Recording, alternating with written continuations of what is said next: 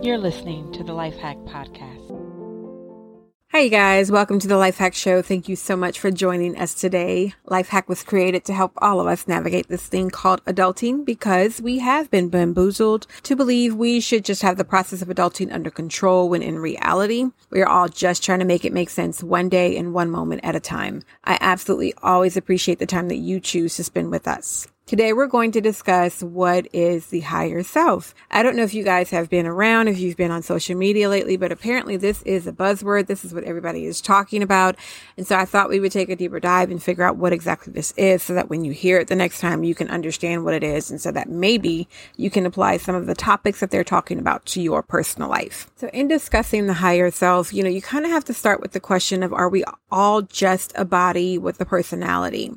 Now, from my understanding and from my research, we're all much more than that, and each one of us has something higher than just our body. That higher aspect has been typically called the higher self. So we're going to refer to it as that for these discussions. Some have also referred to it as the oversoul or the overself or the soul itself. And so then that leads us to another question of who and what exactly is the higher self. And, and in summation, the higher self is the intelligence and wisdom aspect of our own being, right? Of our own humanness. Ironically, the higher self is impersonal and it doesn't have a sense of self like the way our personality is. So it does not think of itself as itself. Unlike our personality that is very ego driven, that is very, very focused on who it is as a being, our higher self is not. And the higher self serves as a guiding aspect for the personality and for parts of our ego. So another question that might come up is can this elusive higher self that's part of us, can that actually be contacted? And thankfully for us, yes, it can. And typically it's done through things like meditation or some other type of altered state of consciousness or some purposeful state of tapping into that consciousness. An example of this could be um, someone who's trying to really tap into their higher self and they might think really, really hard about a subject or they might have a question about a subject and you might just be sitting there randomly asking yourself a series of questions about that topic. Sometimes you might start to receive visions or you might receive little flashes of pictures or things that are attempting to answer whatever those queries are. A lot of times those visions are symbolic. A lot of times those visions are not necessarily things that you are familiar with, but it could be something that is addressing what you're asking. Your higher self in those instances are, is trying to communicate by sending impulsing symbols and visions that eventually form messages and those messages eventually work their way into your awareness. And those messages can be transmissions that come through beyond your conscious mind. It'll come sometimes as a download. It could be again a burst of images. It'll look like pictures. It'll look like a movie. It might be symbols. It might be moods. A lot of times they're very fast. It could be split second type of impressions. And the downloads seem to be received by the right hemisphere in your brain, right? They seem to be received and interpreted in that imagination space. Your brain then tries to instinctively attempt attempt to interpret those transmissions. And in that interpretation, it becomes part of your imagination, part of your ideas, your constructs, and what you are feeling about that situation. Sometimes those visions can be set against a light background. It could be a light blue background. Sometimes it's like purple, could be like pink. And those things can start to form rings or bands of lighter colors as they're moving towards like a center point.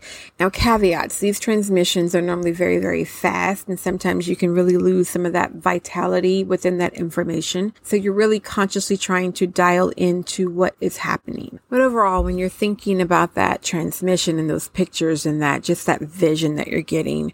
You want to think of connecting with your higher self as your more spiritual self, as your self that is not as biased or not as affected by the natural human cycle of being a human. Now, there are some practices and prompts that you can use to connect more fully with your higher self. Some of those things include creating space for doing so. So taking the time and the energy to just kind of sit down and ask yourself a series of questions and see what answers you get back. You can watch your breath, obviously. You can obviously watch your thoughts. You're going to want to be very, very gentle with yourself because this is not a forceful activity. This is not something that you're going to hammer down and all of a sudden you're going to have it. You're really trying to tap into something that you might not be used to doing. You also may hear the higher self referenced as the transcendental self or the Purusha. I hope I'm pronouncing that correctly. But the Purusha in Sanskrit as part of a yogic practice or transcendentalism and the higher self in that practice is considered that divine self or part of that cosmic consciousness. Now, theoretically, your higher self is, is contrasted against your quote unquote lower self. And I don't mean higher and lower in regards to value. I mean higher and lower in regards to where it is and what it is. That lower self being that animal like tendencies, instinctual parts that are deeply rooted in the system that we currently live in. And that main goal and that lower self is to survive and feel good. Whereas the higher self, the main goal there is to understand the meaning and the depth of the world. It's to understand the value that we get out of connection and the value that we get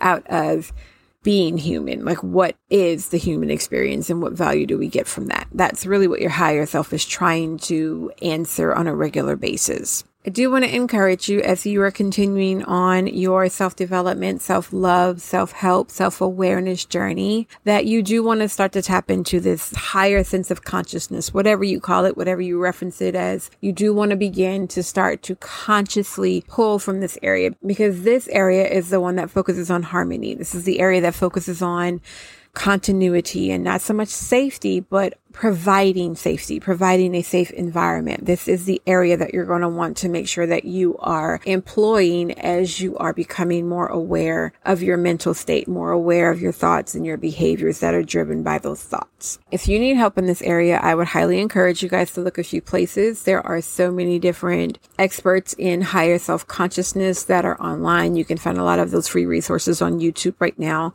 but also we have an academy that goes into topics like these and it takes a deeper dive dive into some of these topics that help you activate your higher self and help you get more of a personal relationship with that higher self. Again, it's not free, but I will tell you it is the price of a fancy coffee or a fancy burger per month. And it's valuable in that it will help you with shortcuts and give you the hacks to life so that you don't have to find these things out on your own. So I would encourage you to take a look at that at your leisure. That link is found in the show notes. Again, you guys, I hope these lessons are helping. I hope you're finding value out of these. I love you, and I will talk to you guys later. Have a great day. Bye bye.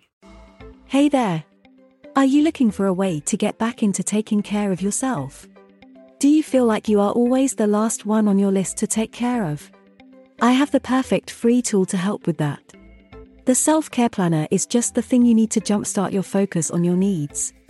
The planner will take you on a six day guided journey with suggestions and prompts you can use to draw the focus back to yourself. Check it out today by clicking the link in the show notes.